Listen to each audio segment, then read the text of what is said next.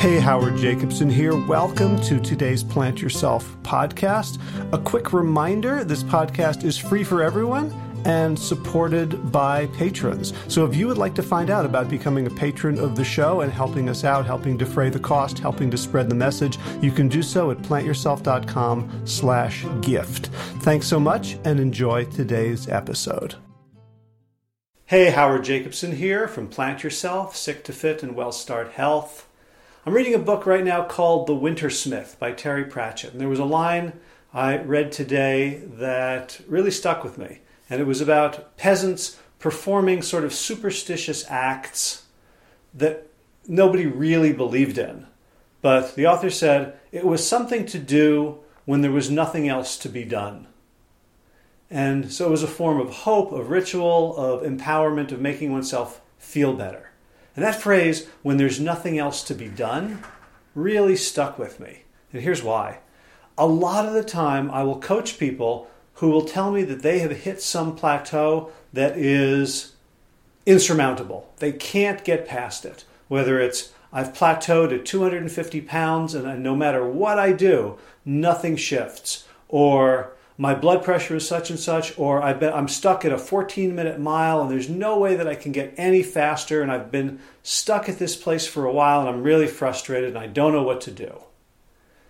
So, the truth is almost always that they have not done everything they could do.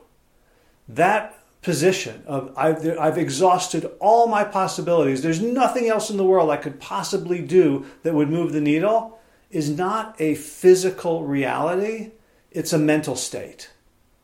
It's a very limiting mental state.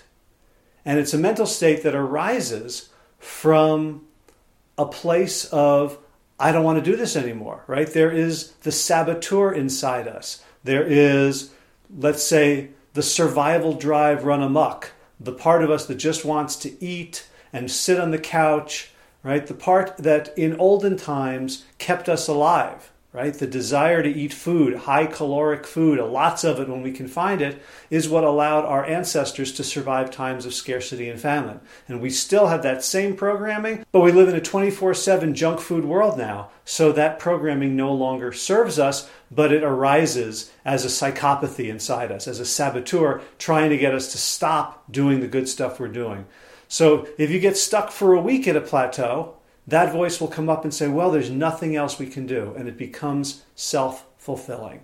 So the question I'm going to ask people now is what is one thing you could do now that there's nothing left to do? Because when you ask people, let's say, okay, you've tried everything, you've, you've gone to the ends of the earth to solve this problem and nothing has worked. Is that true? And I find out when people are honest with themselves and then with me, well, no, I'm still having a beer every two or three nights. Um, I still, you know, on Sunday brunch, they'll make a frittata and there'll be eggs in it and cheese, and I'll have some of that. And I'm not saying that having a beer or two a week is bad, or having some cheese frittata on a weekend is bad. What I am saying is it puts a lie to the concept of I'm doing everything I can. Because 80% of everything you can is a B minus, 90% of everything you can is an A minus. So we're not talking about 100% no questions asked, nothing held back. Right? We're talking about I'm stuck at a plateau and I'm engaging in activities that possibly are keeping me here. I'm not saying that if you let go of the beer and the frittatas, you're absolutely 100% going to drop the weight, that, the, that that's the only thing, that there's nothing else going on. What I am saying is that when you have a concept that's untrue, like I'm doing everything I can, and you're not, then that's where you want to put your focus. That's where you want to drive your muscle into it. To say, here's where I have control. Here's where there's something I can do when there's nothing else I can do. Because what's the alternative? The alternative is there's nothing else I can do, which means it's genetic, It's because of my family situation. It's because of my work. It's because of my schedule. It's because of the car accident I was in 20 years ago. It's because of something that I have no agency over. In that case, there's nothing else I can do. And all I can do is maybe write prayers on pieces of paper and burn incense and hope that somehow magically the universe will give me what I want. But we're not playing that game. We're playing the game of as long as there's something we can do, we do it. So if you want to keep having your frittata on Sunday and your two glasses of beer during the week, that's fine. No problem with that. Just know that by choosing that, you're also probably choosing to stay at your 250 pound plateau.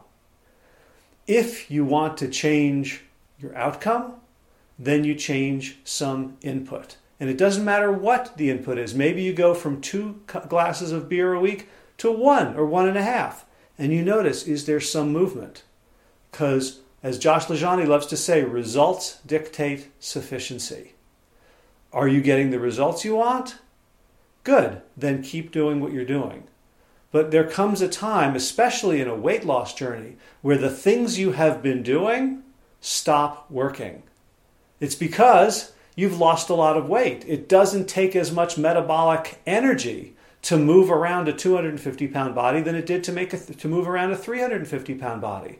So at a certain point, as, as Marshall Goldsmith says in his wonderful book of the same title, what got you here won't get you there. So you're going to have to do something else. So when there is nothing left to be done, question that belief and get honest with yourself and look.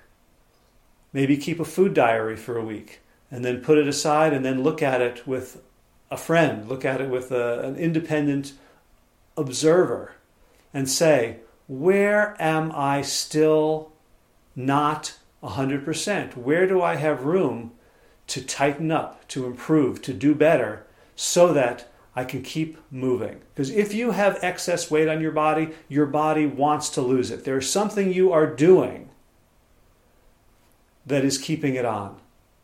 And it might not be your fault. It might not be, okay, you're eating garbage and you're not and you're sitting on the couch. It might be medicines you're taking that are messing up your microbiome, causing dysbiosis, which can lead to um, in, inaccurate feedback around weight but there are things that are going on that be, that is that are unnatural. And if it's in your power to change it, then I want you to at least acknowledge, yes, if I wanted to drop another 20 pounds, I could probably do it by doing this, by cutting out this, by adding this. And we're not talking about going extreme, we're not talking about anything heroic, but simply finding the thing to do when there's nothing else left to do. Thanks for listening. Thanks for watching. If you'd like to contribute to the Plant Yourself tip jar, if this is useful for you and you'd like to support my work during these challenging times, you can do so at plantyourself.com slash gift.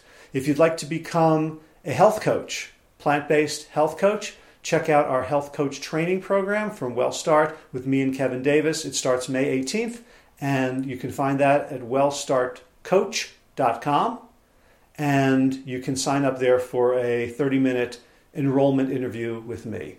If you'd like me to be your coach, special pandemic pricing, um, pay from the heart as low as $83 a month. Find out all about that at plantyourself.com slash laser. Thanks for watching again. Thanks for listening. Be well, my friends. All right, time for thanks. Thanks to Will Ridenour for allowing me to use his beautiful song Sabali Dawn, The Dance of Peace. You can find more of Will's music at his website, willridenour.com. And of course, thanks to all of you Plant Yourself podcast patrons. Kim Harrison, Lynn McClellan, Anthony Disson, Brittany Porter, Dominic Maurer, Barbara Whitney, Tammy Black, Amy Good, Amanda Hatherley, Mary Jane Wheeler, Ellen Kennelly, Mr. Cobb, Rachel Behrens, Christine Nilsson, Tina Sharp, Tina Ahern, Jennifer Kanowski, David Bizek, The Mysterious, Michelle X, Elspeth Feldman, Leah Stoller, Alan Christensen, Colleen Peck, Michelle Landry, Josina, Sarah Durkis, Rhymes of Circus, Kelly Cameron, Wayne Pedersen, Janet Selby, Janet Selby, Janet Selby, hi Janet, Claire Adams, Tom Franzak, Jeanette Benham, Gil David Donahue, Blair Cyber, Dorona Vizov, Gio and Carol, Carolyn Argentati, Jody Friesen, Ruth Ann Funderburg, Misha Rosen, Michael Warbeck, the equally mysterious Tracy Z, Aviva Lael, Alicia Lemus, Rebecca Hughes, Val Linneman, Rhymes with Cinnamon, Nick Harper, Martha Bergner, Susan Ahmad, Nolly Levine, the inscrutable Harry R., Susan Laverty, the Panda Vegan, Craig Kovic, Adam Sharp, Karen Burry, Heather Morgan, Kelly Machia, Deanne Norton, Bonnie Lynch at Plant Happy Oregon, Sabina Kurtzels, Nigel Davies, Marion Blum, Teresa Coble, Julian Watkins, Breed O'Connell.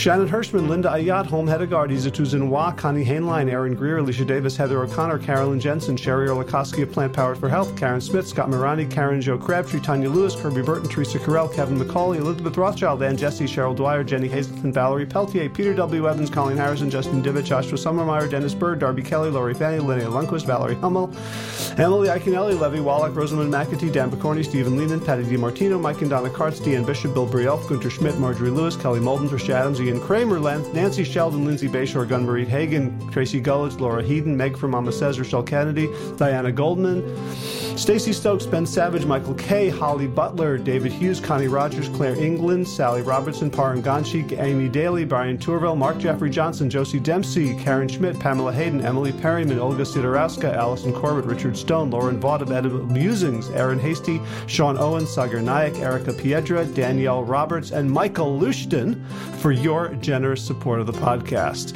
That's it for now. As always, be well, my friends.